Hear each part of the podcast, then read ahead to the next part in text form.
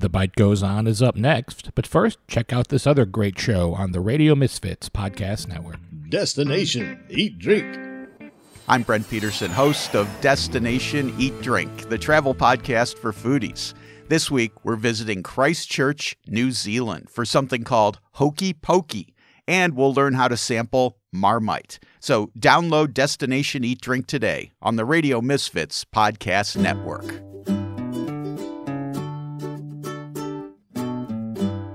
The following is a presentation of the Radio Misfits Podcast Network.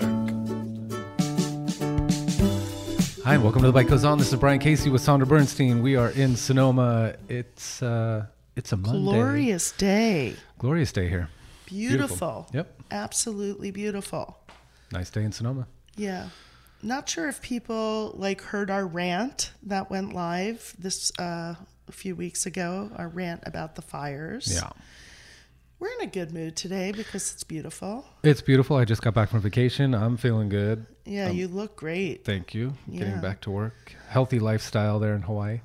What does that mean? Sun, good food. You know that I didn't I didn't get a good fish meal though. You didn't? No, so Or is the fish the fish is probably disappearing from I just Hawaii. No, I just ordered somehow I ordered incorrectly at every turn. Um, You yeah. didn't go to that famous Mama's Fish House? Yeah. No, I'm not paying sixty dollars for a piece of fish. I don't blame you. Not when you could feed a family of twenty.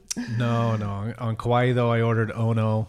Um, Oh, it was supposed to be really good, and it came out overcooked and dry.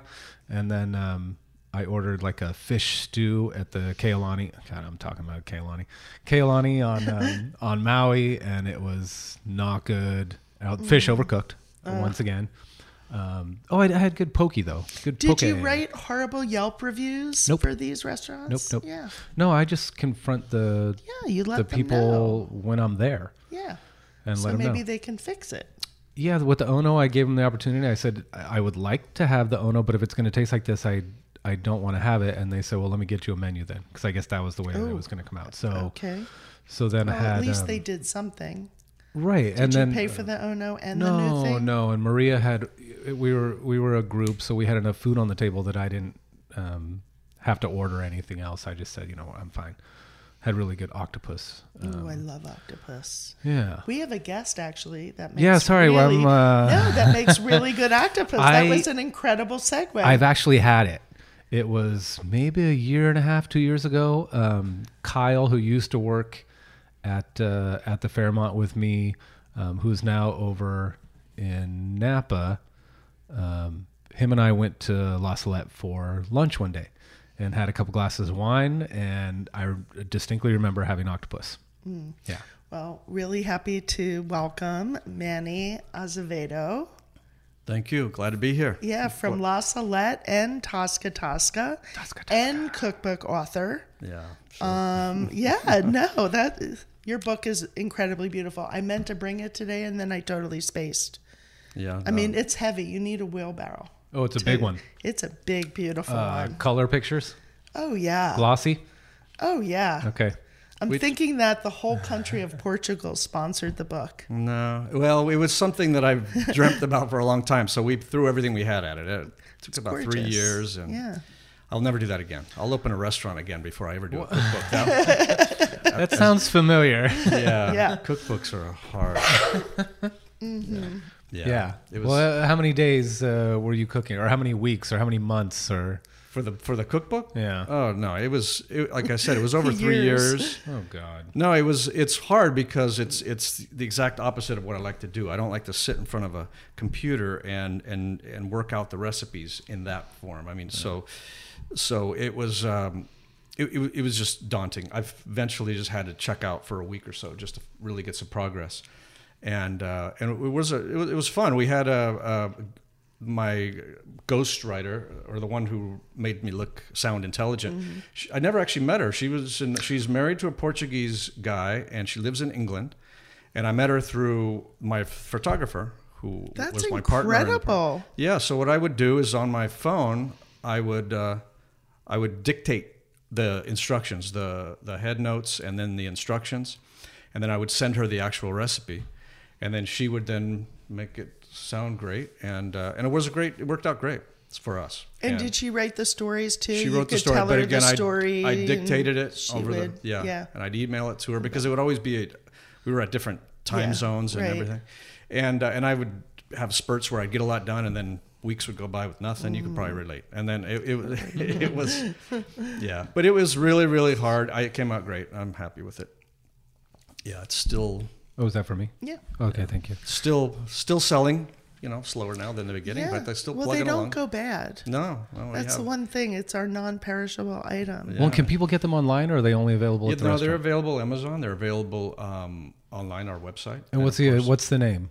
La Salette, the La Salette cookbook? The La Salette Cookbook. Okay, L A and then S A L E T T E. Correct. Yeah.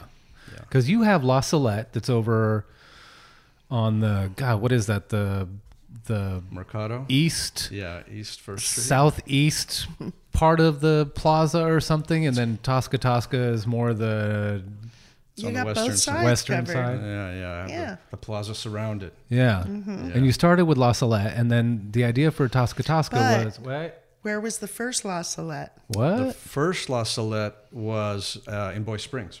It was Highway 12, right? Yeah, ac- across from where Mary's is now.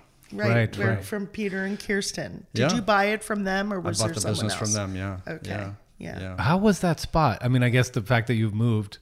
Well, Might say something, but- you know, looking back, eh, those were some good days. Uh, My daughter was born right around that time, and uh, we were really only able to to be open uh, five days a week or five nights a week.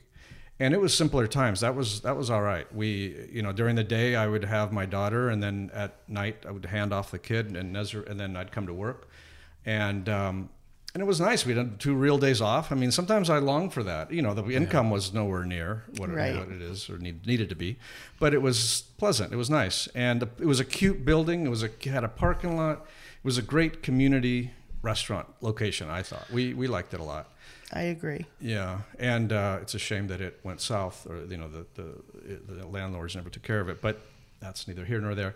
But we had the opportunity to move to the plaza, and and we had to take advantage of that, Yeah. and that changed everything.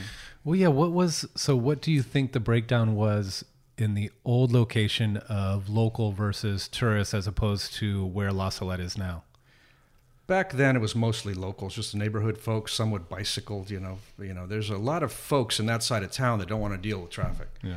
You know, I think a Boyes Springs restaurant location even now can do well if if you just somehow you know can capture the locals and And but have wa- parking. Yeah, yeah, and that place had parking, which was awesome. Um, I would say back then it was probably 80%, 75, 80% locals. Wow. We'd get some. what I would think, yeah. We'd get some folks from the Mission Inn, which was nice because we were just down the street. Yeah. Very grateful for that.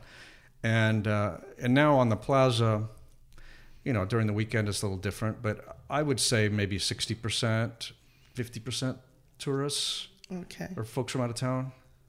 But, In but season, does it flip off season or you know, I don't have the best way to track that. I just kind of You- wing it's it. a but- gut. But, it's yeah, a gut feeling. Yeah, but you know, we have uh, because it's an ethnic restaurant, and we've been around 20 years, and we're kind of a destination place because of the ethnicity of it. Mm-hmm. We we do get quite a bit of what I, I call them regulars, but they're really from out of town too. They come from San Jose or the East Bay or you know Petaluma, and just because that we're the only Mm-hmm. show in the area for Portuguese food. Right. So it's kind of gets fuzzy in that in that area.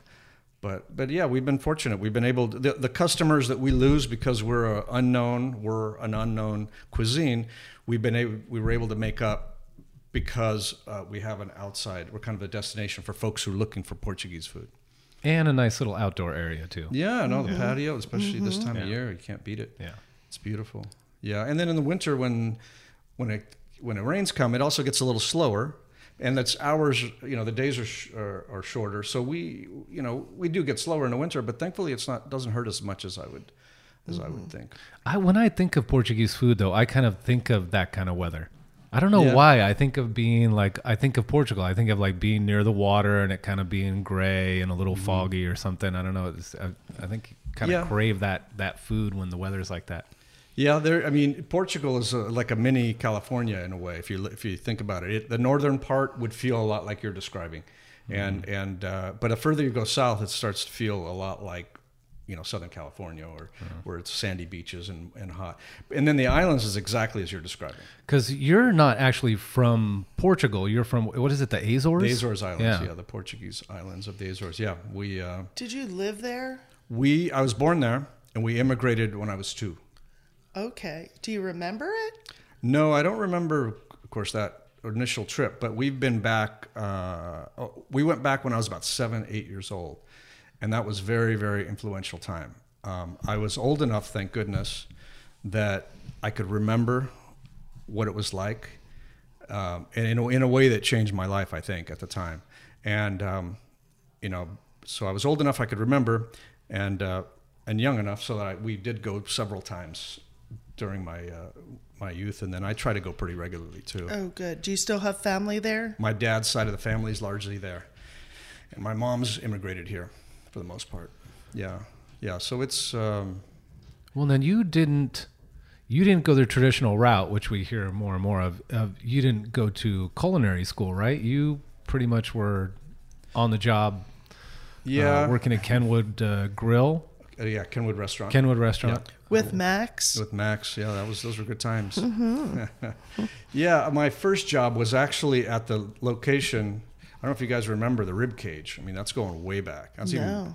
even that's going way back. It used to be called the rib cage. I was 15 years old, actually a little under 15, but I lied. And it, I went in, and uh, uh, it was the old old La Salette location. It used to be in that same spot. It went from the rib cage to Papagayo, or it went to a few incarnations before it was Bear Flag Cafe Okay. and I went, and that was my very first job, uh, washing dishes. And then I went uh, quickly. It was a rib joint, so it wasn't that hard. But I quickly moved up to head cook, and then it went out of business. I like to think it wasn't because of me, but, but I don't think it was. There was some, No, I'm there sure it some- There wasn't. was some hanky panky going on in the kitchen, from what I understand. But I was not involved. Um, and so things went south with that and, and but but I did I did good I built some confidence in, in myself with with my ability to kind of you know once given a shot to, to move a lot move up the ladder such as it was but my dream had always been to be a mechanic and um, and that was still my dream so I Wait, why? Well, from a very early age, I was I, I I just been always a tinkerer. I if I had a toy, it would just be a matter of time before I tore Took it it apart, apart. to see how the guts worked, and and it's just the way I always was. I was always just resourceful, even borderline manic. Always had to be doing something, and uh, I'm still that way, and or at least the manic part. Um, And and then um, so that and then being an immigrant family, and I was the oldest of four. I was relied on a lot. I was the interpreter. I, uh, you know, I didn't I didn't know English until I went into kindergarten. But once I picked up English, then my my parents um, utilized me as they should to help them translate because they didn't speak any English. So I was kind of thrust into a very adult situation, and it, it included when my dad had got his first car, included things like you know going to the repair shop or even trying to repair things myself. And because I was half handy, you know, I could I could change a wiper blade. I can do some of the basic stuff stuff at a very young age, and and so my parents, of course, always encouraged, supported uh, me uh, whenever it was work related. So that kind of drove me into that. Hey, I'm half good at this. I like it. Okay, I'm going to be a mechanic. You know, and so from a very young age, that's what I wanted to do. I, at the high school, I even won a few awards for for some national um, tests that were done for being a mechanic. I went to uh, then from there I went to the JC. Did, so did you you move from Portugal to Sonoma? We moved, yes, to Sonoma. It was Sonoma County, but then we quickly settled back directly here in, in Sonoma Valley. Yeah. Wow. How did how did they pick Sonoma County? My aunt had immigrated some years earlier. Are Um, they with the Matos cheese? Nope. Uh, no. Not related. No, no. There's a lot of us. We just Okay. we, we just all you blend don't in. wear the same uniform. No, No. no, but no. My aunt immigrated. Um, it's actually a funny story. My my uncle, D. George, George was his name. He went to he he immigrated. I think in the fifties or forties, and with his family, and then he went back to the to the islands in search of a wife. He apparently was chasing after my mom. My mom said, "No, no, not interested." And then he settled on my aunt. Your mom's sister. Yeah, who is she was awesome. Um, she passed away, but she's awesome. And um, so they got married, came back here, and then that was probably in the early '60s or thereabouts, and then they sponsored our family to come. So that so then my dad he sold the only things he owned, which was a milk cow and three oxen, two oxen and a milk cow. How much do you get for a milk cow? I don't know. Enough there- to move though. That's amazing. I mean, yeah, no, but that's gutsy. There's times where I look back and I think, okay, when my daughter was the two years old, I said, okay, Kim, visualize this. We are now going to get up and we're going to move to a country. We don't know the language. We don't know anything, and we're going to start from scratch. We do know we have one relative that we Yeah. know. Okay, let's do it. And it's like, Yeah. how do you do that? But at least now we have like Don't Google. you dream like you though? could I look dream up. about doing that. Really? Yes. That's scary as hell. No, well, I don't want the scary part. I just like dream of being in different places. Yeah. Yeah. Yeah. No, that was it was scary. My mom, you know, had a, a hard incredible. time, but she uh, adapted. You know, Were there all four of you at that time? no, or it a was couple uh, my brother, here. my brother, and myself. Uh, I was two. He was one, and then my sister Lucia and my brother uh, William were born here. Yeah, and uh, yeah. So we went came. We ori- originally landed in in Healdsburg, and then we uh, and then we worked our way to Sonoma Valley. We had various. My dad. My dad was a milker, milk cows. Mm-hmm. Oh, got Yeah, it. I was, was- going to ask what his. Yeah, that was Okay. Mm-hmm. That was back in the days when there might have been more cows than vineyards. yeah, so right. Mm-hmm. he was busy. He did that, and that's how we, you know, we raised the family. And did your mom? She stayed home with the she kids. was she was stay at home mom for the Mm-hmm. most part. We at one point, you know, maybe when I was around ten or so, she started cleaning houses to, to help out. Mm-hmm. You know, make a little extra money. We were all getting a little older. We would watch each other, Mm-hmm. and then she would just bring us along too. So we would we would we'd make short work of cleaning. A, Who did the cooking? my mom did. Um, Was she a good cook? Yeah, she was a good cook, but she she did you know just very basic.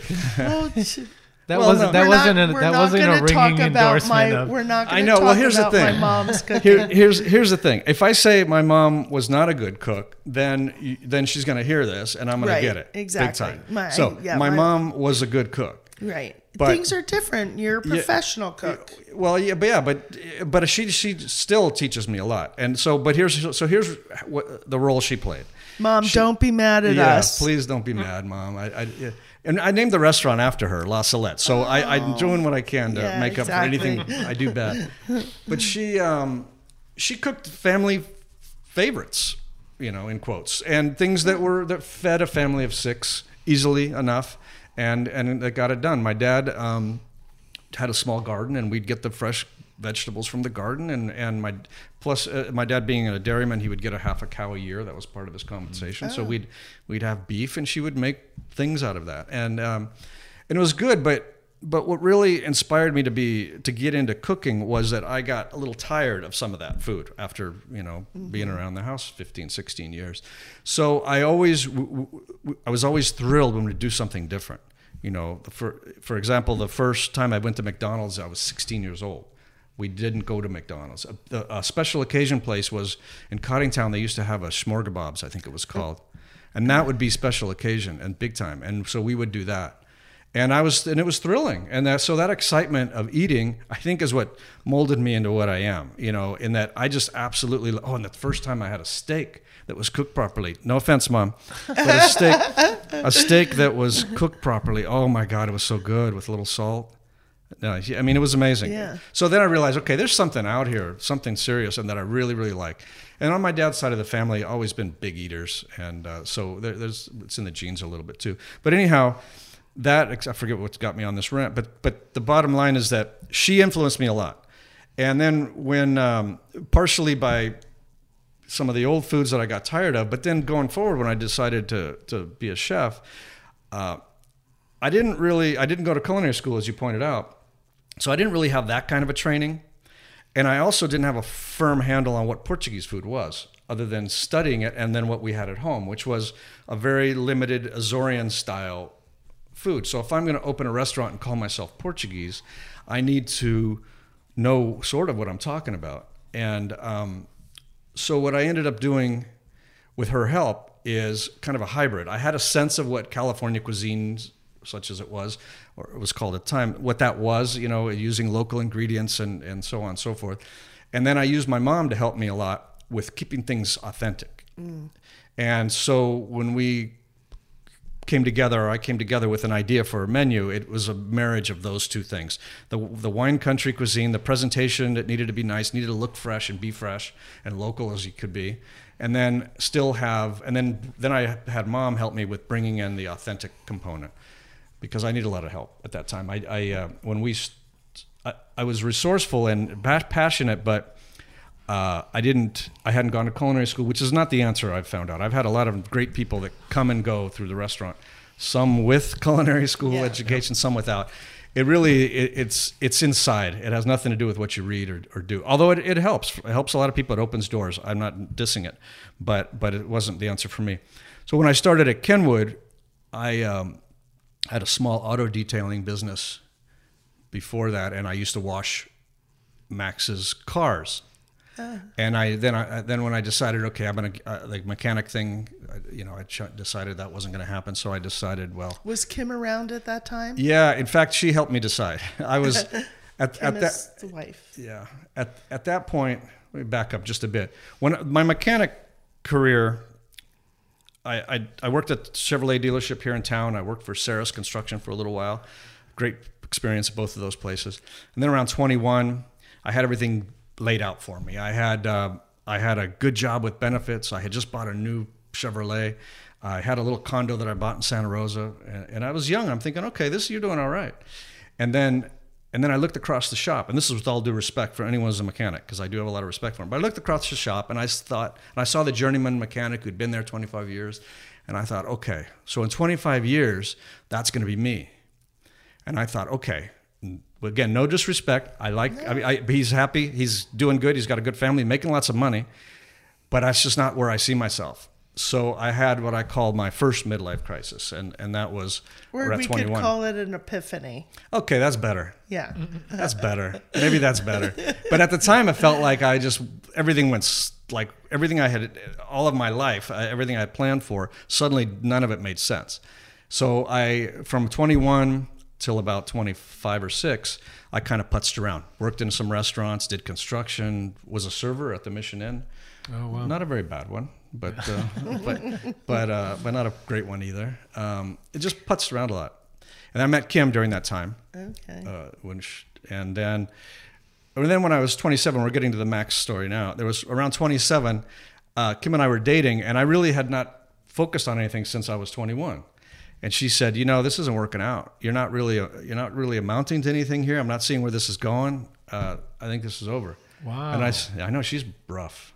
She's rough. She's, what what was she doing at the time? she was working. Uh, she was working at a real estate agent, a real estate company um, in Santa Rosa, and that's where I met her when I was selling my my condo as part of my epiphany. and uh, and uh, so so yeah, I met her and we were dating for four years. And she finally said, "Okay, enough. You're not really amounting to anything. I got to think of my future. I'm out of here." I said, "No, no, no, no. Wait, wait, wait." I, I said, "Okay, here's what I'm going to do. I'm going to do something that I've always enjoyed doing. I'm going to be a chef." And at the time, it's like, okay, I think I can do this. I was half good at in the kitchen when I was doing it. It's something where I could still be my own boss, you know, and and it fit a lot of the check marks that I that I wanted. It was something that was half prestigious, you know. So if I did okay, then I then I can at least have, you know, put my chest out a little proudly. I mean, a 27 year old, I kind of felt like I felt like I should be somewhere already. So I went back to her and said, okay, I'm going to be a chef. Um, you know, I'm going to work at Kenwood Restaurant and I'm going to go to culinary school and I'm going to make it happen. Okay. So she, she put me on probation for two years. I know. I told you it's rough. She said, okay, let's see how things go Well, for two years. most women will only give you two months. I I, think she was really generous. no, that's not what I thought. I wow. thought putting on probation. oh my God. No, it was pretty good. Yeah, two years to really screw it up. Yeah. Well, you did I had it. to, but I think no, but it, but I had to, I had to show progress along the way, which, which I did. I, I think at the time, um, then Max really didn't have anything for me over at Kenwood. All he had was uh, somebody to come in and wash the bathrooms on, on Saturdays, and then a busser on a couple days a week and, and a couple lunches a week.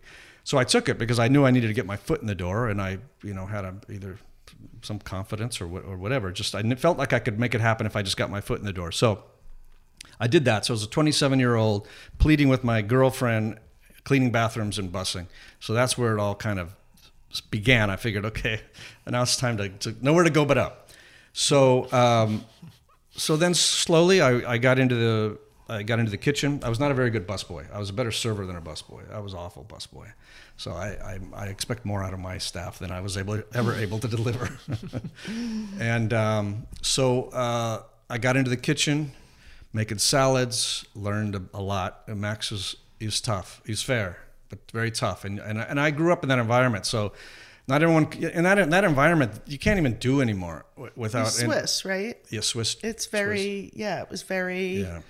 military. Yeah, and he was very old school. He did his apprenticeship at 15, the old old school European way, and it was it was it was, it was nice to experience that without actually experiencing it. And and he was fair, very tough, but fair. And I learned a lot, and I and I thrived in that environment, you know. And so and then he was able. that He told me at the time. He said, you know, don't go to culinary school. I taught these kids at the in San Francisco. Trust me, you don't need to go. I'll teach you here.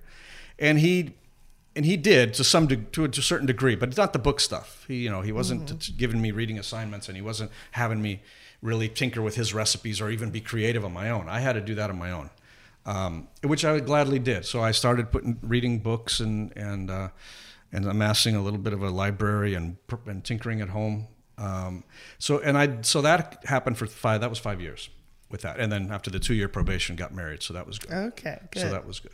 Um, so okay, I had a job. I was married, and and then around the four year mark, then I started letting Max know, hey, I you know I've always been kind of had an entrepreneurial bent. I said, you know, I'd either either let's go in on something together, or give me a piece of what you have, or I'm going to have to venture out on my own. And it was all respectfully done and very Yeah. good. And he was very supportive. Um, and then eventually, the, what made sense and which was good is I ventured out on my own, and that's when I uh, uh, Bear Flag and wow. Kirsten and So, excuse me. So was did he have any other chefs that he turned out at Kenwood? I always think about like the people that you know, like like Alice Waters. I mean, she has put out so many chefs. yeah, um, um, uh, uh, Bertrand from Glen Ellen. Oh, Chris. Yeah, he's he, He, worked was a there Ken. for a while. Yeah. okay, interesting. Yeah, but yeah, uh, uh, and there's a few others that I think have kind of came and went. But Mm-hmm. Or you know, maybe it- they moved somewhere else. Yeah, yeah. I mean, it- yeah. Yeah. So uh, some might have been before my time, but he had a very But tight you team. have some that have gone off. yeah, we have uh, Antelmo, who worked for me for some years, has uh, Uma Casa now in, in San Francisco, doing really well. Mm-hmm. Jason Santos, who he went to the culinary school and then came on as a chef, and then found out that he prefers the hospitality end. So Oh. now he's a, a sommelier at Ritz Carlton, Half Moon Bay. Wow. I know. So some great kids have come through. And someone didn't someone go open something in Santa Rosa, um, off of Fourth Street. I thought. Well, my brother uh, at one point worked for me, and then he Oh, had a okay. place. Yes, yeah, yes, my brother yes, Will. Yes. Yeah, he. What was that called? Oh, jeez, it's been a little Sorry. while. Yeah, I can't remember. It's called Bistro Allure, I believe, on Foot First Street, tiny little spot. Yeah, yeah, yeah. Yeah, So, yeah. Yeah. and you know, just I've been fortunate, some good kids, but Mm-hmm. like with Max, and and now me for the most part, I have staff that have been there a long, long time. Mm-hmm. Alicia's been with me now for 21 years since we opened. Wow. Yeah, and then Francisco, my my second in charge, he's uh, been with me now 15 years, I think. So, and and we have just a, lot of people that have been there a long, long time, which is good. And that was the case with Max too. He didn't Yeah. ha- he didn't have a lot of turnover. yeah. Yeah. So yeah, then we got into uh, Bear Flag Cafe, and during that time, when in preparing for the restaurant, we there was a there was a fork in the road where I could leave it as it was, a successful restaurant with a very approachable name, very approachable cuisine. It was proven, it was working, everything was fine, and just try to build on that. Or I could do where my what my passion was, which was doing something Portuguese and, and something different. So it was. I, I consulted with friends and I consulted with Kim, and Kim didn't like the name La Salette. Nah, sounds too fancy. It sounds French. It doesn't. Uh, what, what does that? What does that even mean? And then my some of my friends who have been in the business, they said, "No, no, you should just leave it what it is. You know, you, no one's going to understand this cuisine. Blah blah blah." And uh, and finally, I just decided I, I had to go with my gut and we decided I decided to go with La Salette, and partially because if the Portuguese concept didn't go the way I had hoped, I could venture into something more French, maybe even venture into something Italian because it was a very vague name. So, so that was one exit strategy that I had because at the time there was nothing. I mean, Portuguese food was um, was there was just there was nothing like that in the area. But Sonoma Valley was, I think, ready for something that wasn't Italian, no mm-hmm. offense, and then mm-hmm. wasn't Mexican, and mm-hmm. they were ready for some some new. It was an interesting time. You that's when you opened what, a year Yeah, before there me or was nothing really French either. Yeah, and uh, so so yeah, so we we opened, and thank goodness, and I'm grateful to this day. The the locals were supported it, and they came, and we developed a little bit of a crowd. Very few tourists during that time. You know, they didn't know who we were. Mission would slowly started giving us some folks, but we were just just out there, and the food. I, the food was good. I think it was good. It was solid. That was interesting about the food is that at the time I didn't really have a like I said a hundred percent confidence in my Portuguese chefing, and I didn't have a hundred percent confidence in just chefing in general because I just had an apprenticeship for five years and I did what I could and practiced on my own, but um, so I really didn't know, and I was worried that the Portuguese would come in and say, "What the hell is this? It's not Portuguese," Right. and then anybody that knew food or wine country cuisine would come in and say, "What the hell is this?" So what I decided was go down the middle and create my own, and that way I was right. Right. You just don't know what it is. Right. And and it was and it kind of worked in that, you know, the Portuguese took it as okay, this is a modern, this is a wine country twist on Portuguese food. Mm-hmm. So they were a little less judgmental, sort of.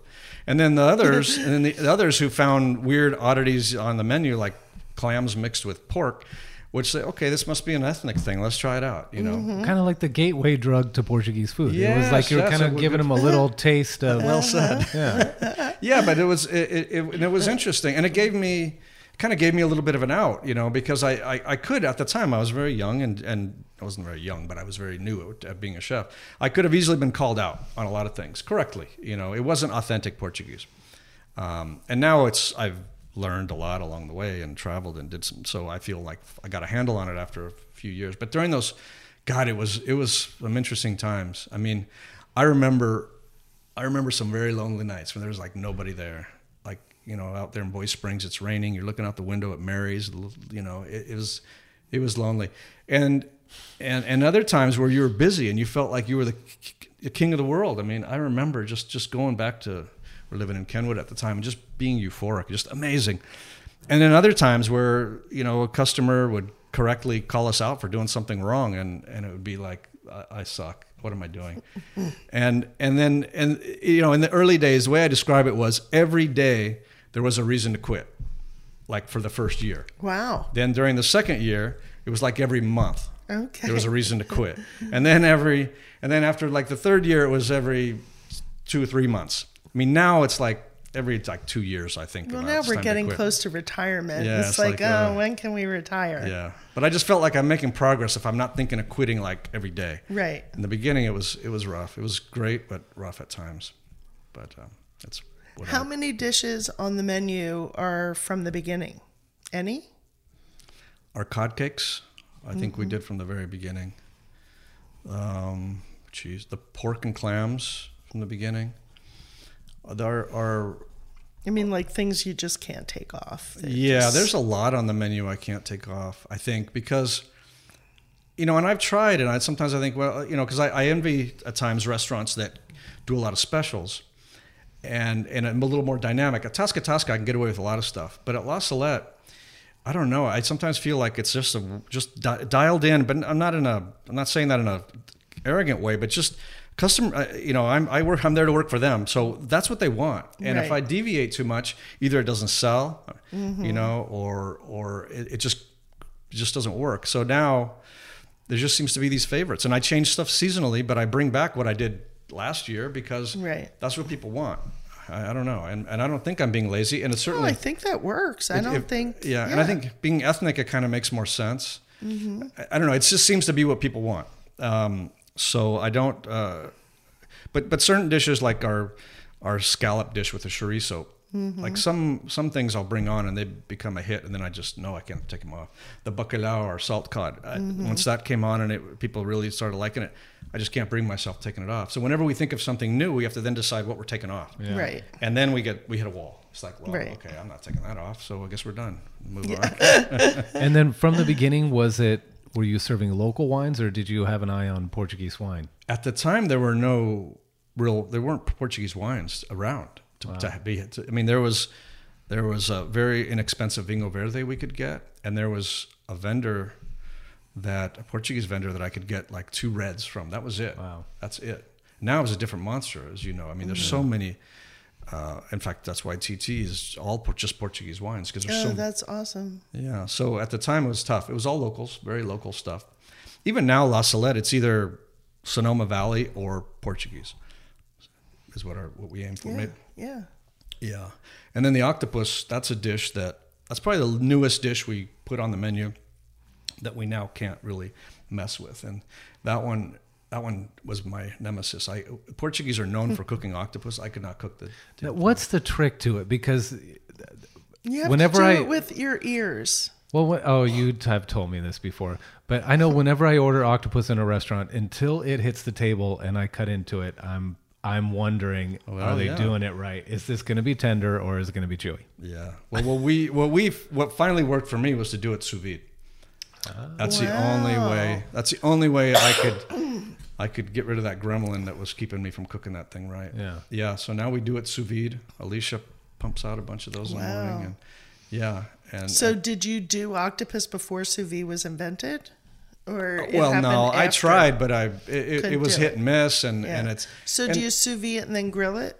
Mm-hmm. We throw it Yeah, in the in the, it in the oven real the quick hot just to give it a little yeah, sear. Wood roasted. Yeah. Yum. Yeah. No, it's so You could have brought some of that for us. Uh, you know, I thought about bringing stuff, but then that would no, that would mean going to work. for- exactly. even if it was just for half a do minute. That. No way. No, no. Today I was ta- taking advantage of and the then um why so i mean it was Boyes then sonoma then the book and then tasca tasca Right. It was yeah, Boyes Springs. We moved to Sonoma. Uh, one of my yes, uh, um, yeah, that Mary's was leaving that location, and um, and they were great to work with. Mary's was just great organization, and they were really great. They let us come in. I mean, there's just rest, opportunities don't pop up like that where you can just jump in. So we moved into the plaza, and that was a rough first couple of years because our business quadrupled because we went from a sleepy, you know, five nights a week restaurant, and then you're on the plaza attempting to do lunch and dinner seven nights a week, seven days a week. And we did the same thing from glen ellen to sonoma it was hell oh my gosh, I mean, our ratings do you got have a took a, liquor license i can't remember No, we don't. Okay, you don't have full liquor. Yeah, No. we didn't have liquor in Glen Ellen. We came to liquor. It was like, oh my god, Mm-hmm. Yeah, now you got to order all this other stuff. Yeah, yeah, yeah. So that was an adjustment. Staffing too. I mean, oh, the amount of employees we had Mm-hmm. to have, and yeah, that was brutal. But financially, it was good, you know. And then finally, we got our feet under us. It took us a little while, and then got our rated reviews a little bit more in line. And it's like, man, that was brutal. And then, um, and then, you know, my manicness then started. I started looking at other things, you know, um, and that's then the cookbook idea came to came to came to mind. One of my customers and the photographer came in and he said, "Hey, I got an idea. I'll do the pictures, you do the food. Let's do something together." So, kind of we went from there, and um, so that was that was good. And like I said, it was difficult, but it was good. I'm very proud of it. It's something that I think Oh, that I can stunning. look, yeah, I can look back at and, Oh, and, yeah. and do and look It's at your legacy. Yeah. So that was good. Good to have that done. And then then I decided with my sister to open up a place in Healdsburg. Oh, that's right. Cafe Lucia. That's right. Yeah. So we did that and and that was great. Great experience working with my sister. Healdsburg is a is an odd town. I think it, it doesn't it doesn't feel like Sonoma to me. And and it was hard. The restaurant, you know, was doing good, was doing solidly, and then there was construction, a hotel right next door plus a big infrastructure project they were doing in the middle of town. They're always doing construction there. Yeah, it was it, it was it was brutal. It was brutal. So there was that. I mean, that that obviously is what did us in. But but then the, the whole culture of um, not to talk bad, but the whole culture of the town was just different. Um, and there really wasn't a lot of support from the chamber that they had there, or even the city. And uh, so, for for all these reasons, we finally just said this is this is not changing anytime soon. And then, of course, the fires happened, 2017. So that that finally just we just decided to move on, and and we're, we're good with it. My sister, who really misses the business, I do too, but misses the business now, has something a little more stable, the Bennies, the whole thing. So she's happy too. So we did that, and then I was involved for a short time with uh, Ed Metcalf with Shiso. Yes. Yeah, and that was a fun project. I, I like Ed. I think he's really, really a talented chef. I love what he was doing, and he needed some help with a structural part of the business, and we we decided to to get together and make that happen. And uh, then, you know, after a handful of years, we just he's he's my age too, and he's it's just the business is brutal. Staff staffing, and you can list all kinds of things. And it was just getting he was getting tiresome for him. It was getting it was hard for me Did to he come to you and ask you? Yeah. Yeah, yeah, and um, and I was I loved the, concept. I love what he was doing. He's he's a good guy. So I I was glad to do it. I was very excited about the whole project. But as I said, he was you know he was just getting tired of all the BS with the restaurant business, and I was spreading myself too thin. I realized that I just can't do. I'm not. I, I don't have the the infrastructure or have or don't know how to create the infrastructure for me to have multiple locations except for my little two restaurants I've, I've come to realize that and i'm okay with it so I, I couldn't devote the time that was necessary to that place either so eventually we sold it which is great the new owners seem to be doing fine over there and and um, and so that's good Yeah, So- very nice people. yeah, yeah. So it's good. The Sonoma has still has a, a, a Japanese yeah. place. Yeah. So that's that was good. And then Kim and I are couldn't be happier. We now just have the the two little places. Um, Yeah, but you, you we didn't talk about how Tasca Tasca got going. Well, So wait a second. We also didn't talk about your entry into set menu. oh yeah, yeah, yeah. That was exciting. This- now this is the last time I heard. Um, now this is right before you opened Tasca Tasca that you wanted to open up a place and have sort of a tasting menu. yeah. or What something. happened? What happened was yes. At the time, I- had opened Tasca Tasca. In 2000, early 2017 was it? I think it was. Yeah. Anyhow, we opened up Tasca Tasca. Oh, before the fires. Yeah, it was before the fires, and we and and it was. I was just thrilled with that concept. Everything about it, I loved. It's something I'd wanted to mm-hmm. do for for almost ten years, because at La Salette we used to have a section of the menu. The first section of the menu was called Well, the- Tasca yes, Tasting. The ta- yeah, Plates. the little nibbles. Yeah, and there was like 16 different items. And what I love about loved about that is that I could do things like tripe, uh, pig's ears, you know, pig's feet terrine, blood sausage, uh, things that people would normally not order. They wouldn't commit to you know a 10 or 12 or 13 dollar appetizer portion of it, but they'll commit to six dollars or 5 dollars at the time, whatever it was. And it was a fun way for people to dabble in some things. And so we just had a lot of fun with that. I was able to serve the kind of food I like to eat, but do it in a way that, that approached, it was a gateway into people totally. uh, approaching this unique food. And it was highly, it was really, really popular. So I, for like nearly 10 years, I've wanted to, I thought, why don't, why don't, what about a restaurant concept that just does that? Wouldn't that be cool? And, uh, you know, and I thought, well, I hope maybe there's enough people like me that would like that. And then just very unpretentious, blah, blah, blah. Just like TT is now. Just Yeah, very it's so unpretentious. we don't have any stems. Don't know what that is over there. Just, Yeah. no. Just very, very casual. You know, the glass, what I wanted it to feel like was, was if you're in a little pub or, Yeah, or Tasca back in the old, kind of. yeah, in the old country. And I, I wanted it to feel like it was about 50, 60 years old too. Old Sonoma. Everything was getting, in my opinion, too pretty. Mm-hmm. Shiny. Yes, shiny. I was just, it was just, Sonoma was getting too pretty. It was starting to remind me a little bit of what Healdsburg was looking like and what, what St. Helena. No offense to any of them, but it's just not the Yeah, Sonoma it's that I like. Yeah. And I, and so I wanted TT to be, You have not offended anyone all right, I know. today. I'm just, so you know. Uh, well, we're not done yet. That's true. We, we'll find one person Yeah, you can yeah. knock over. So how many? So how many items do you have on the menu at Tasca Tasca then? about 40. Oh my goodness! Yeah, but it's it's done in that fun way. I mean, you could you can order it. You can order from one to seven items. You know, and any any combination of it. But you could have all desserts if you wanted to. You could have all weird pig parts if you wanted to. You could have whatever. I mean, and it's it's really fun, and it's and and because it's um we don't have a full kitchen in there. It's just it's just three guys and a microwave and a little fryer, and and I love it. You know, it's not not a lot of staff and anyhow that that, that concept was was great. It was during that time I still had Cafe Lucia I think and and Shiso.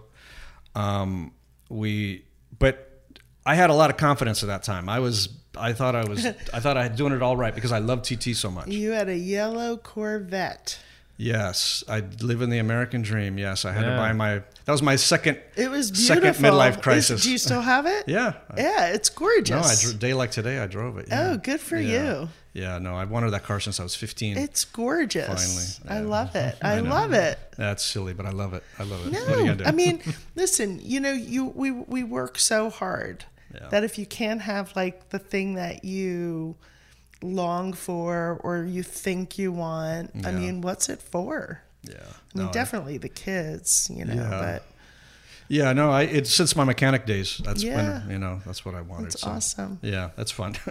so so I was I was really uh, during that period. TT had just opened. I was super. I think it opened before. I don't. I kept getting my years mixed up. It doesn't matter. Um, so during that period, very confident with TT, I decided, okay, I, I obviously know what I'm doing, right? This is what I'm saying to myself. So why not try something that I've wanted to do for a while too with La Salette? With La Salette, I felt for some time I felt trapped, a little trapped as we mentioned before on the menu. I couldn't do much with what was happening. I was also being frustrated by the fact that I couldn't pay the kitchen crew what I'd like to pay them because of laws and, and, and other things. So, um, and so I decided, well, I, the only way for me to pay the kitchen fairly is to create a system where I can legally give them some of the money that comes in. Whereas right now, that's, that's not the case. If a, you know, the, the servers make a huge am- amount more than the, the kitchen does, and there's no way to help divvy that out. Not that the servers don't deserve it, but there's got to be something more fair. And I, I can't really pay the the, the kitchen crew more unless I raise prices. If I raise prices, then it's going to affect business. So I thought, okay, I'm going to do something that some restaurants have been able to pull off successfully. I, I'm going to just have a set menu, and it's going to include the tip, include tax, the whole ball of wax, and I can, I people can choose various courses, and I could do things that I really am passionate about. Blah blah blah. So that was that was right after the election. Yeah, it was early 2017. Then it was right after the election, so that was weird for a lot of people.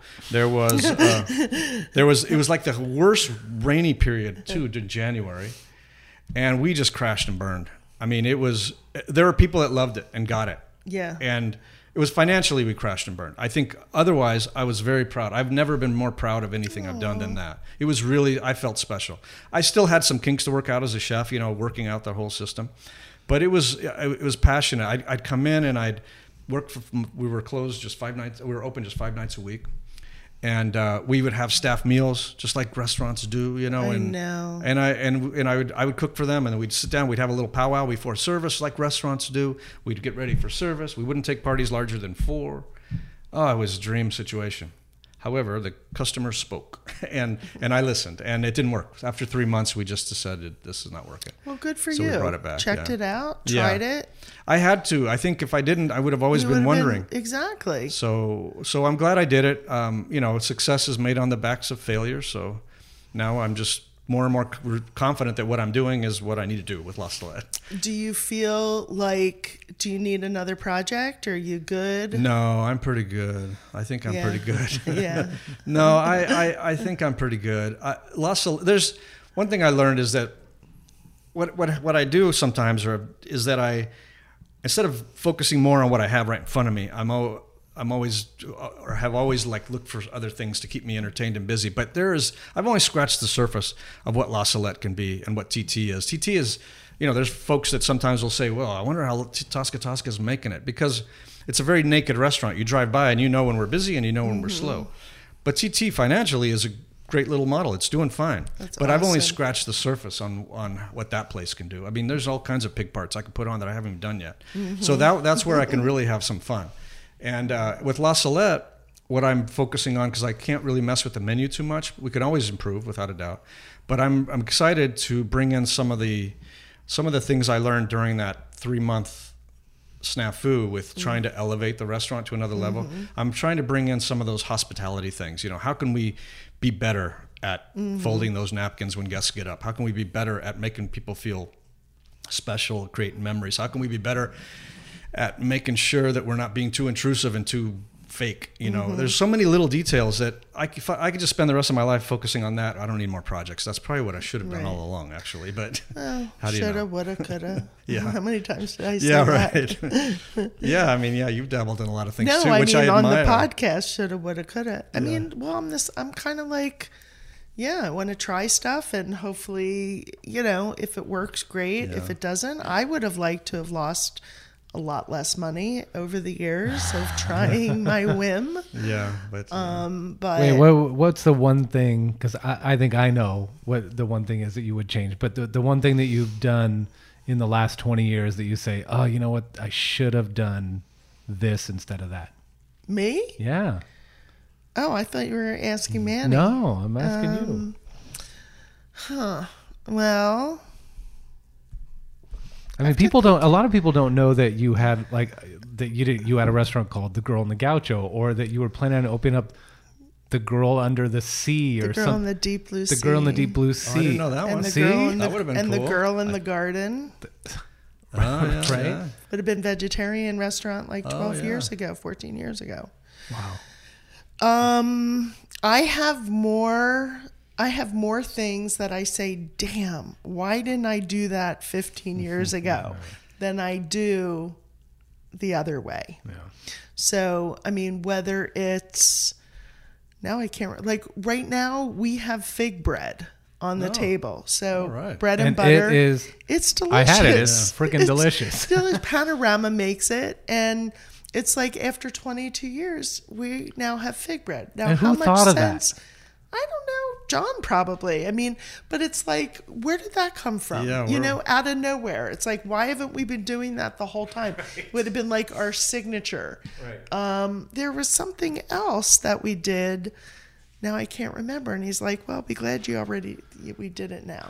You know, so I don't Yeah, know. yeah. But you know, I don't have any regrets. I mean, I wish I haven't lost so much money because it would have gone to other things and people and things like that. And um, I I wish, which I cannot control, I wish Sonoma wasn't changing the way it is in a bureaucratic, in a rules and just there's a lot of things in Sonoma that are happening that just really unpalatable for me Yeah. personally. Yeah. No, I, Um, could- it makes it very hard to do business. Yeah, I couldn't agree more. I, I think my biggest worry uh, about this business is uh, is is that is the the future. I really worry. You know, you heard my story about how I got started. I don't know how anyone could do that. I mean, No so, one so- could. So, what does that mean when? I mean, during this whole uh, you know minimum wage snafu. Um, there how many of us restaurateurs just were looking at each other saying well it's been a 20 year run maybe this is it maybe it's time to roll Yeah. yeah and then Well, and now there some of them are for sale. yeah yeah and it's I mean, yeah and i know uh, harvest moon our neighbor they're there he they're they're i don't know what the reasons were don't know but i can't No. imagine that the looming minimum wage hike in january uh, helped No. and and we're you know it's it's frustrating. I mean, we now are keeping. We're able to do it. I know you can't, but we're able to stay under 25 employees, and we vowed we're not going to ever go over that. We're just not going to do oh it. oh my god. So what does that mean? You know, that means I'm not hiring people where I actually could. You know, it was just three. It was just well, when when when the city council voted in for the increased minimum wage, I had probably ten, maybe eight high schoolers working for me, and now I'm down to maybe three, because Yeah. I can't justify paying someone with no experience you know that high a minimum wage. They will certainly be making more but they need to come in. They i need it they need an entry level wage that is that i can afford so that i can then give them an opportunity to become better. And so i think it, it was a, a well-meaning but ill-conceived uh, minimum wage increase that is hurting people that they're not seeing. They're not seeing these kids these young high school kids that want to work in the kitchen get their first job and and that I have to turn away. It's it's really disappointing, and that's just one small factor. I mean, you can talk about foie gras that I can't do anymore. That's frustrating. Uh, plastic straws. it just goes on and on, and it's just really, really frustrating. and Single it's, use cups on the plaza. yeah, it's This this on the lighting of the and I get that we have a lot of social needs and the planet has you know, it's things are deteriorating and you know, we contributed whatever we contributed in a tiny speck of a million trillion people in the world. It is really hard. Mm-hmm. But to be like watching this you know, the lighting the other night, mm-hmm. they bought, I don't know how many thousands of like, I don't know, metal tins. Oh, yeah. did you yeah, remem- No, I didn't. did I you was working. involve- I didn't go. Yeah, I mean, and so they were, so you bought your glass with your wine and you took it home. I mean, lots of people do that, mm-hmm. but it was like, oh my God, this should have been just an easy community, whatever. You mm-hmm. could use a paper, you can't even use a paper cup. Yeah. Hmm. Well, it's a, you know, unfortunately, California, we end Yeah. up taking the hit a lot of times We do. because we're the progressive ones. And so we're the ones, we're like the test cases for everything. Yeah, plastic bags. Yeah, but Um, and then we're like, well, what do we put the to go food in? Right. And then it's In just. Oh, paper. yeah. Well, No, it's- it- I it's mean, the- yeah. I was like looking up. I'm working on our um, our cocktail menu. We haven't raised prices on our beverage on our cocktails in I don't know ever maybe maybe like a little bit here and there. Not not often. Well, you always are very aware of not being more expensive than any other place on the square. We may be after this price jump, and I don't care. Yeah. Um, but just doing it and also like researching other people, you know, like what Mm-hmm. are people? Well, one I find out is that no one's really publishing their drink prices online. Mm. Which I guess, I mean, our whole menu's online. People could see what we charge for Mm-hmm. wine and food and everything. But when it comes to spirits, very few people. Mm. Why did I bring that up? Um, Well, just about another Cal- reason because I saw something. Oh, I don't know. I well, I was just talking about how California is the perfect example for me of of if you don't live in California and you're listening to this is we always want to do the right thing, but the problem is who's doing the righter thing. So we we want to get away from from fossil fuels. So we put up big turbines to have wind power, but then if two birds fly into the propeller and die, then next thing you know, you've got people in an uproar. Birds are dying everywhere Right. from wind power. The so it's- rarest birds it's- ever. the Yeah. ones that are so almost. we always just take it to the next level to where it's it then ends up hindering you in the long run for from doing something positive because there's always another harm that is done by that change. Yeah. And California is the leader of of those sort of changes. Oh, that's what it was. I found a menu and I looked at a menu and it didn't have prices. It had calories. oh, jeez. I saw this in Hawaii. It had calories. I don't even know where that line is. Like, am I going to have to start putting calories on every item soon? Uh, oh my God. I was yeah. like, it's like out of hand. People, look, I mean, as a large, voluptuous woman that I am, I know if I eat a piece of celery or I eat a Reuben sandwich, I don't need to have the calories in front of me. I, I can tell what's going to be better for me. Seriously, what do we need to do this for? It's insane. It's insane.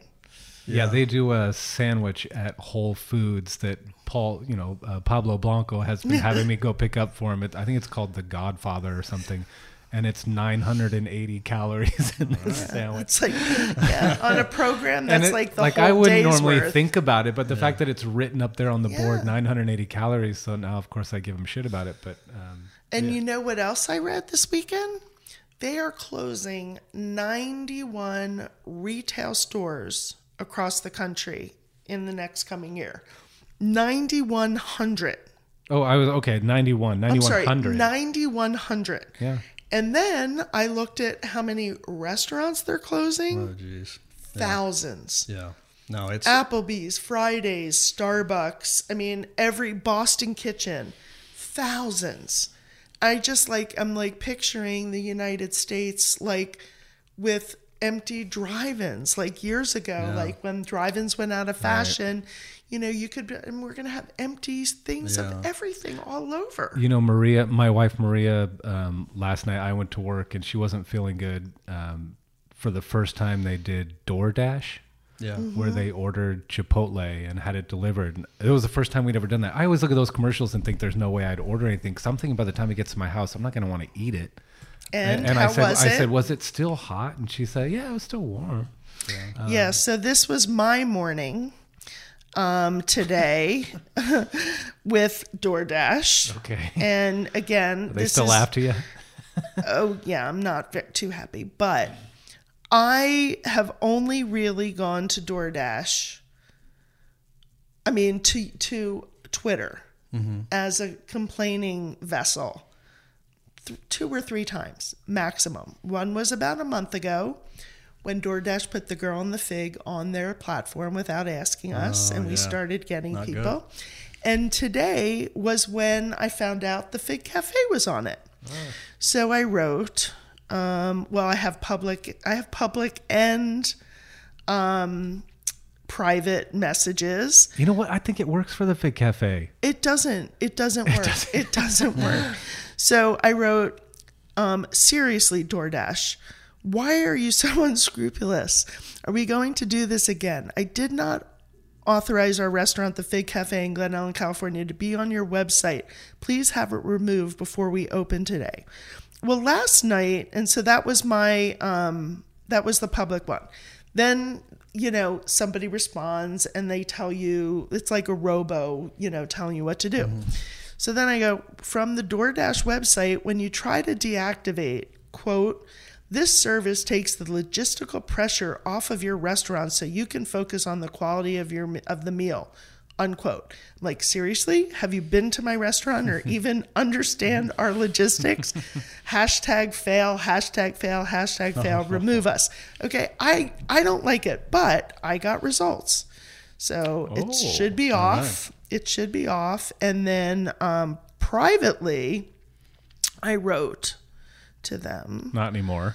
Right, it's not private anymore, but you know, if you're listening, DoorDash, you need to understand this. Oh, I forgot to tell you that this segment is sponsored by DoorDash. By DoorDash, thank you.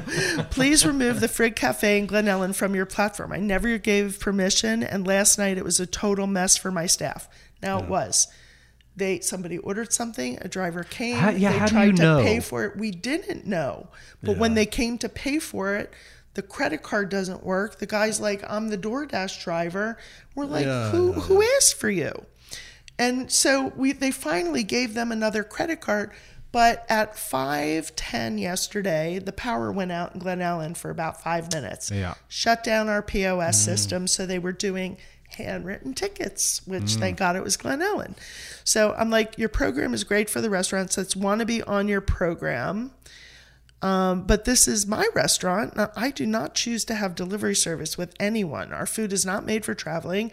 We don't have extra room to pack to go orders. We don't have enough staff in the kitchen or the front. I do not want to lose customers that we have because of problems you create. We have enough of our own. All right. We're sad to see you go, but we'll honor your request. Submit Yeah. this form. Oh, now I got to do work to get off of something I didn't Right. ask for. But anyway, I digress because every once in a while you said we could be controversial, but um, I I order from DoorDash. That's what I As a thought. I was going to ask I that. do. You are a customer. I mean. I've deleted it. I had I deleted the app, and then I had to download it again today to see if we were really on it, which we were. And I was like, so I'm like, I'm not going to order from DoorDash anymore. This is this is terrible. But the, you know, between them not paying the drivers, the tips, between just it's just wrong. But, But- it's so convenient. But this is where it's going, though. This this is this This is is the problem. this is what you were talking about about Yeah. closing these retail Yeah. shops and about you know yeah, we you don't uh, have to have all these employees. You can, you know, you could. I I don't mind it from the fact that if there's like if I could do our catering kitchen and turn a mini menu over there Right. of things that would travel, Right. that would be consistent, that would taste good, that pizza, wouldn't pasta, disrupt salads. service, maybe I would do it. But Yeah, well, yeah, no, that it's the the culture Do you is do changing. it? No, No. We- Well, we had one or two folks do, you know, the same situation you described, Uh-huh. And then I, at both restaurants, I said we don't do it to go for anybody, just because it was getting too messy. Yeah. In the middle of service, you, just you know it's it ridiculous. No, it- Do you get to go orders anyway? Just random? Like the girl in the fig gets calls all the time. yeah, I imagine. No, we don't. We just have one customer who's been getting the same thing to go every Friday night since for years and years. He's the only to go person that Wow. order. Wow. Yeah, because uh, we just Doesn't travel. I just wanted to make it simple for, yeah, uh, for and the staff. gosh, you don't need all those paper containers and Yeah, one single yeah. serving things. And soon, soon people are going to have to bring their plates and cups and whatever Yeah, it's- to restaurants to get their orders to go. Yeah, Hawaii. I was actually there at the Grand Wailea the other day, which is a Waldorf Astoria property, and it was the first day that they were using um, not single-use cups for pool service. Uh, which is Like a huge pool, by the way, acrylic? It- like acrylic. And then, so it was it was funny being kind of a fly on the wall because uh, you know they said leave it wherever you want around the pool. Don't please don't throw it in the garbage. Um, leave it wherever you want. We will pick it up. We're going to wash them and reuse them. So then the next morning, of course, with an 11 year old, we're one of the first people in the pool, and I hear it's got to be like a food and beverage director or something talking to the guys at the bar saying, "Hey, you guys, we got to figure out something with these cups because we tried to dry them last night. They all have spots. They're all still wet.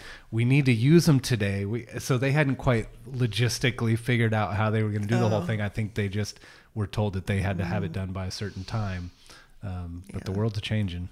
Yeah. Yeah. Yeah. How old is your daughter? She is 18, first year in college. Is college. she right? Did has she worked in the restaurant? She has off and on. She's not a fan. Not- Not, a fan. Not a fan. Okay, I, not- I, I, I don't know if she's heard too many war stories with the Uh-huh, parents at home, but but she's in fact but she's realizing that it's it's a great job for for certainly a college student or somebody getting started. Yeah. So she's working at a little place in um, in Long Beach where she's at. Nice. She started. Yeah, Very she's starting nice. to see. She's starting to see, and then she knows that that tuition money is coming from somewhere, and I think she has more appreciation for our little Right. mom and pops now Yeah. than than before. So Uh. yeah, so that's good. Yeah, but um, yeah, you, you know, you were talking about the, the climate and the and and doing business, but somebody young like her, you know, it's already hard enough for a young person, you know, to try to buy a house, and then you think about the complexities of trying to open up a small business, and and I was saying about you know, uh, let's say we get fed up and two, three, four of us decide uh, and along the plaza to, to move on. You know, we put in 20 years, 20 some odd years. You know, how's that? What's gonna What's it gonna look like? Who's gonna come in? Some, you know, somebody like me that had to beg, borrow, and steal everything I could just to get Right. into my little place. You couldn't do it. I, I don't know how they would be able to afford to do that. Well, and s- there's a law that says if you're a chain, you can't come in, but the chains are closing too. yeah, yeah. I, so I just don't know. Chico's is supposed to close. I don't know about this one, Yeah. But it may be all Chico's. Yeah, I don't know. the the One of the reasons I'm involved with the Visitors Bureau is that I I feel like I can at least voice my opinion to the board and to anyone who would want to hear. In that, I do worry about what Sonoma eh, will look like ten years from now, and I worry if we if we lose these mom and pops and these even some of these small retailers. And it's just going to have a different vibe to it. It- and I can't imagine I certainly won't be that as interested in Sonoma. No. and and I don't know what I think it just be nice to have a city council that can look in those terms. Um, and and think about the health of these little restaurants and these little retailers. And because it's hard. And and these people you know an entrepreneur gives everything they have from when they wake up to when they get, go in at night and that's a that's a resource that's that that that is so great for the country as a whole you're these people are giving it all and, i'm just again no disrespect to anyone who just has a nine to five job but but You just disrespected another group. I know I'm pissing off. every- I'm pissing off everybody. But the point is that you you do that. That's important work. But but an entrepreneur is usually has already done five hours before that and is probably going to do another five or six after that. Right. And and why why not give people the opportunity to to be all they can be to to really express themselves to the fullest and live. I mean, I think this rest this business is rough and I, I hate it at times. But I could not imagine doing anything that makes me feel more alive than this. Because at any given day, I can get a phone call right now. I have no idea. Anything can Right, happen. right. And and it's exciting. And, and and so I get really really angry when people needlessly for stupid things uh, put more obstacles. I already have Right. enough. Right. You know, really? I mean, I- so Exactly. so on It's the like- plaza, I'm gonna I'm gonna walk around a homeless person in order to go to Sign of the Bear to pick up some plastic straws. Is that what you're telling me? Right. Focus on something else, will you? Right. That get me fired up now. But geez, that gets no, me so mad. Yeah. But it's weird that Sonoma seems like still small enough of a town that you should be able to talk common sense with think, people that are in But those no, positions. you We get try- thr- you I get tried. three minutes. so let's have you, You, know get what? Three minutes. Let's invite let's invite some of these people on the show. Ugh, I I don't I don't oh, that would be difficult. I do not think that would be a good well, idea. Well, let, us let them explain themselves. They're not. It's no. I have to agree. I mean, I'll talk to any. Yeah, I mean, It's- because we- we've kind of been down that road We've been bit. down that road. We've talked and talked and talked until like you're blue in the face, and now all that minimum wage stuff and all that stuff that happened happened before the planned power outages. So that couple days, that the the first power outages, the girl in the fig only being down one day was down over twenty thousand dollars in the payroll that week. Mm-hmm. Okay, so that you know, it was like, wow, this is great. Our payroll was down twenty grand, but that's all those people that didn't get paid. I have no way to pay them. There's no insurance. There's no nothing. Mm-hmm. But things are going to happen as the more and more this happens. People are throwing out food. People are figuring out their generator situation or whatever. But there's no insurance for this. No. And January, we're going to be paying fifteen dollars, and actually, thirteen fifty, and you're going to be twelve mm-hmm. So why and whatever? I'm happy that you get the extra dollar an hour, but I do not understand the fiscal reasoning why my business with more than 25 employers employees should pay more than someone with 25 it my margins why, why? Uh, Workman's comp. it shouldn't i i should be getting i should be getting the 1250 my workers comp is based on the labor. So every single person that's on the payroll pushes the workers comp up. There's no real difference. If you have more seats or more people you are still taking it in and pushing it out taking it and pushing it out. There it's not like we're getting a whole nother bundle that a small restaurant doesn't get. Small restaurant can make the same amount of profit that a large restaurant can make. And a large good restaurant can make way more money than a large bad restaurant. A small good restaurant can make way more money than a bad large restaurant. Yeah. You know, but it's like we're being penalized, and I I feel that too. I feel we get penal the mm-hmm. the the more that it looks like we're successful, and everything is Yeah. a right. perception. yeah. Right. The more that you look successful, Right. the more shamed you get. Yeah. You know, it's success shame. Yeah. You know, and it's like, okay, well, sometimes I don't deserve success shame. You know, you don't know if I'm. A, I mean, the doors are open. There's a lot of people, but you don't know my infrastructure. You don't know what we're dealing with. No, I mentioned at the at the city council, I I threw your name out because there, are, as I said, and I'll say it here now publicly again, is that there are a few people in the valley who treat their staff as good as you do. I mean, since since the beginning, and and who donate as much as you mm-hmm. do, and mm-hmm. then to have a, a slap in the face now of being penalized, even beyond what I'm being penalized for trying to do the same thing you do, it's it's just it's so wrong. And It's insane. and and and I understand that it's like a a, a one a, a one you know it's like one law that they think is going to cover everything, but restaurants are different. There are laws that are already on the books that hurt restaurants or how they can divvy out the money. Right. Like, like how about, or how about the law of how many hours an employee can work before they need to take a break? Like the break time Oh, is like exactly when the guests start coming. Yeah. So it's like, okay, you guys have prepped all morning. Take a break. We'll tell the guests that we'll be back in a half hour to start serving your food. Yeah. I mean, there's so much. Oh, it's I know, yeah. And then you yeah you go from oh it just goes on and on. yeah. How do you guys do it? Well, we drink. I don't know. I was gonna say. Yeah. yeah. I, maybe I I, s- don't know. speak for myself. no, it, it- but, But- there's nothing more. There's nothing more in, uh, thrilling too that when you have a young kid who who from high school who really barely knows how to dress properly and and uh, you know and show up on time. And you work with them and you mold them and you you coach them you nudge them you yell at them even a time or two. You do what you got to do to try to help them be a a, a, a functioning young person. Human, yeah. and and then they they they start to see them kind of taking their first steps and being a, a good young man or a young woman and and then eventually they move on to to do whatever maybe they get better in school maybe they go decide to go to a trade school or high school or culinary school that is you have to for me anyway and I think you too you you have to remind yourself of that and that's what really makes it rewarding Yeah. but that, even that's being taken away from me but Yeah.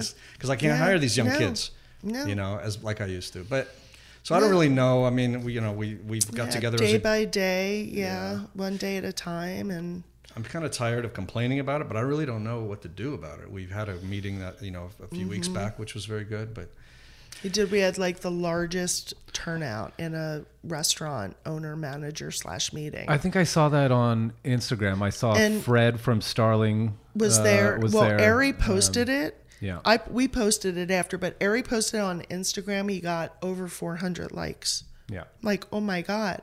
And so that was the thing that said, okay, we need to be telling people how we work together, how we promote each other, Yeah. how we share, how we give, how we do whatever. Only six of us responded out of like 20 all right, you know, just on the 24 hours. Yeah. Like, what do you do in Sonoma Valley in 24 hours? Well, I'll go to Tasca Tasca, or I'll go get a massage at the Fairmont, or I'll go, you know, drive through Scuderia, whatever it is. And it may not be a big, it may not be anything, but it's like you got to do stuff. You got to try stuff and hope that someone wants to talk about it and Yeah. get people excited and have a reason. We were we were packed this weekend. yeah, it was a busy weekend. It weekend. was a great very, weekend. very busy weekend. It was a great weekend. Yeah. Last weekend was a great weekend. Mm-hmm. Yeah. I was gone for both of them. I missed out on a lot of Wow. money. oh, and then I came back to oh. last night. Crickets. Like, Yeah. where did everybody go? yeah. Though, you know, last night I have not been to the, I don't go to the cafe very much in Glen Ellen anymore. I used to live there, but I really don't go. I feel bad. Not bad enough to go more, but but we went last night and sat at the bar and had an amazing dinner. Like I'm talking like it's not my restaurant. It was an amazing dinner and I got to watch the guys cook mm-hmm. and the gentleman that was working the salad pizza station, I mean, our pizza was amazing. And he made the most beautiful fig salad. I'm like, why doesn't every fig salad look like this? I mean, it was an exceptional meal. And that's the part I think also that, you know, it felt really, really good to be there and just have an amazing dinner and go, yeah, we do You were a proud. good job. I was proud. They didn't treat me any different. I watched. Yeah. You know, they Yeah. had to take care of everybody. Good. Yeah, But- we, we make the world a better place, one meal at a time, exactly. a little bit at a time. We try. I mean, that's all we're here to do is make people happy and feed them. I mean, it's not rocket science. No. it's No, not I- I- It's not being a mechanic. yeah, You got to know a lot of stuff. I don't even know where my dipstick is. I, I know, I Do know, cars I know still have a is. I- dipstick? Yeah. That's because I'm a don't even- mechanic. That's the one thing know. I can locate. I don't even know. Does my That's maybe right. my car doesn't even have one? You don't need to know. Just let, Yeah, the, let the mechanics handle it. yeah. Well, this was very, very, very fun. Yeah. I, uh, I know we went long probably today, did we? No, that's fine. And we didn't get to talk about Portuguese wine. I, um, Oh, go ahead. I, I what I love, uh, and because as a student going to school, I never really was into history for the most part, but I loved once I got into food and wine that I learned about history through food and wine, and it made it so much more interesting. And I love. I was hoping we would talk about Madeira a little bit today, but um, j- I just love the whole story. When I love when I'm pouring Madeira for people, and, and if they don't know what it is, I, I get to tell a little story about you know that it used to be that used to be like one of the most popular it was at one point the most popular wine here in the united states that everyone drank madeira Yeah. The Declaration of Independence was toasted to Madeira wine. amazing and people don't don't know these things that it you know, and, and i think it was How you many know, Madeiras do you have on your list? I have at TT. I probably uh, Kim does most of that. I probably have about six, no, about seven or eight Madeiras, and then, We have one. Wow. One.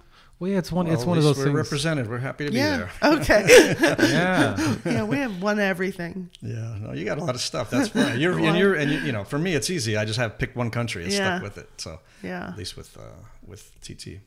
And and do you um, what for Madeiras? Are people drinking them? Just, you know, after dinner? Is that That's for the most generally part? what people do. We try to s- suggest those that want to have an aperitif to have the Sercial, the drier Madeira. Uh huh. There's a four different sweetnesses, and there's a Sercial, which is the driest of the Madeiras. Uh-huh. That one is perfect for an aperitif with Yeah. something beforehand.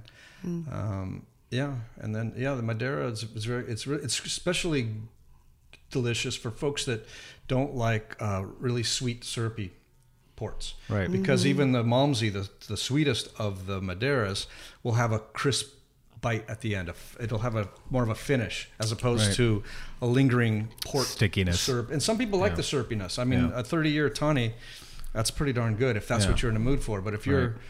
if you're in the mood for something that's less syrupy, and then, but still sweet, then the Madeira's Madeira's great. Choice. so Wow. I think that's DoorDash calling. excuse me.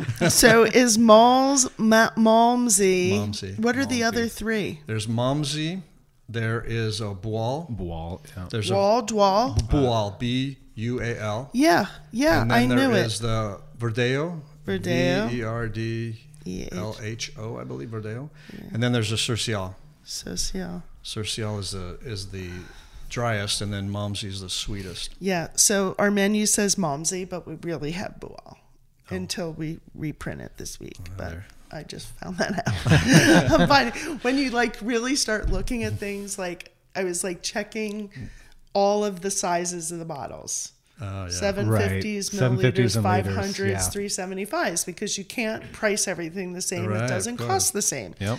Vintages that are wrong, Yeah.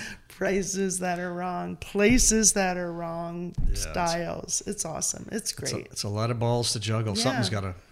yeah, it can't be, you know, but then what would I do if I didn't have this to do today? Yeah. Well, once you get it all straightened out, you can pick a new project. I'm going through the same thing uh, Yeah, at the you Fairmont with vintages. Mm-hmm. and vineyard designates, and yeah, it's never ending. Spelling like apostrophe S or just S, like, you know, Hanson's, Tito's. Oh, I thought you were talking about Stag's Leap. Plantons. Yeah. No, Stag's Leap. That would be a good one. But anyway, so two restaurants. Um, La Salette is north, uh, south east ish. No, it's just directly across from the plaza from the uh, Visitors Bureau, which is right about the center of the plaza. Okay, but that's on the east side. Yeah, we're on the east side of the plaza. and yeah, east side of the plaza. Open We're open lunch and dinner seven days a week. lunch and dinner seven days. And how do people find you? LaSaletteRestaurant.com is the easiest way. And then Tasca Tasca. Tasca Tasca, we're open until about 10, 11 uh, every night. We open up at 11.30. Uh, We're open all day straight long. through. Yeah, straight through. And then uh, TascaTasca.com, Mm-hmm. best way to, to find that. We don't take reservations there, so just That's come on in. And how many seats do you have? About 30 in a little bit. 30, Okay. 30, 30 yeah, 30 That's or so great. with a bar. I love that you serve straight through because for me, and that's what I think the girl in the fig captures a little bit of is um, people that are tasting wine. Yeah. And that go to a do a wine tasting, uh, you know, from twelve to two or something, and then They they they don't want to wait until dinner. They're hungry, but they haven't eaten anything. It's like the perfect. And our uh, menu are all snacks. Right. Yeah, you perfect. Can have one Right. or 20, whatever. Yeah. Yeah. Yeah, it's awesome. And then Instagram, Instagram by the same Same things. names. Okay, Yeah. cool. Yeah, nice and easy. very yeah. cool. Check us out. Yeah, yeah. I want everybody to check it out. Portuguese is hot. Portuguese wines are hot. Oh yeah. D- did we ever talk about George Mendes? Do you know George Mendes? I've never met him. I'm uh, familiar with him. I think he's, Yeah. you've been there. Well, it's it's interesting. My brother used to be one of the partners for that Oh, restaurant, yeah. and um, not anymore.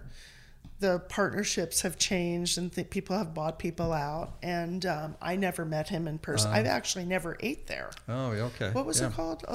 Al- Uh, Aldea. Aldea. Yeah, no, Aldea. he's Got a Michelin Portuguese. star. Yeah, doing great. Um, has a book out. Yeah. Yeah. we're slowly inching our way into the mainstream. The wines are the best the best way for folks to get Oh, familiar. that's cool. You know, um, and you know the wines are great, very food friendly. Very, Yeah. you know, if you like Italian wines, you'll love Portuguese wines. Yeah. Mm-hmm. You know, a little less alcohol, a little more acidity generally, and just great, easy I drinking think Morgan Bedrock is in Portugal right now. Wines. Yeah, He's posting pictures of being in Porto. great place to visit. Mm-hmm. Watch, he's gonna come home with all kinds of Ideas. things in his head. He's going to want to do new varietals. yeah, that's mm-hmm. good. It's Yeah. good for everyone. Yeah. Well, super fun. Yeah, thank, you for having so, me. I Thank you so it. much. It was a great time. Yeah. If you want to go check out past episodes, go to thebitegoeson.com. And you can also go to Radio Misfits, listen to other podcasts uh, like The Winemakers, if you want. Caffeinated Comics. Mm-hmm. Pull a shot of espresso. Go listen to some Caffeinated Comics. Um, or you shoot us an email, right? Yeah.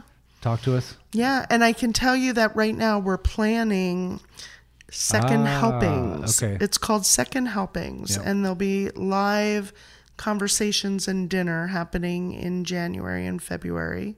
So we'll keep you posted on what's happening there. Well, do you want to expand on that a little No, bit? No, I'm going to keep just it. to leave it as a teaser. Just like a teaser. Second, second helpings from Sandra and Brian. Okay. And live events, and there will be food Live involved, events. possibly, Oh yeah, full on dinner. and wine. Of course. Okay, I'm gonna be there. Yeah, you are. You're going to be on stage talking. Oh God, Oh, there will dear. definitely be wine. Mm-hmm. All right. Well, thank you for listening. We'll look forward to talking to you next week. This has been Brian Casey and Sandra Bernstein, along with Manny from La Salette and Tasca Tasca. Check it out.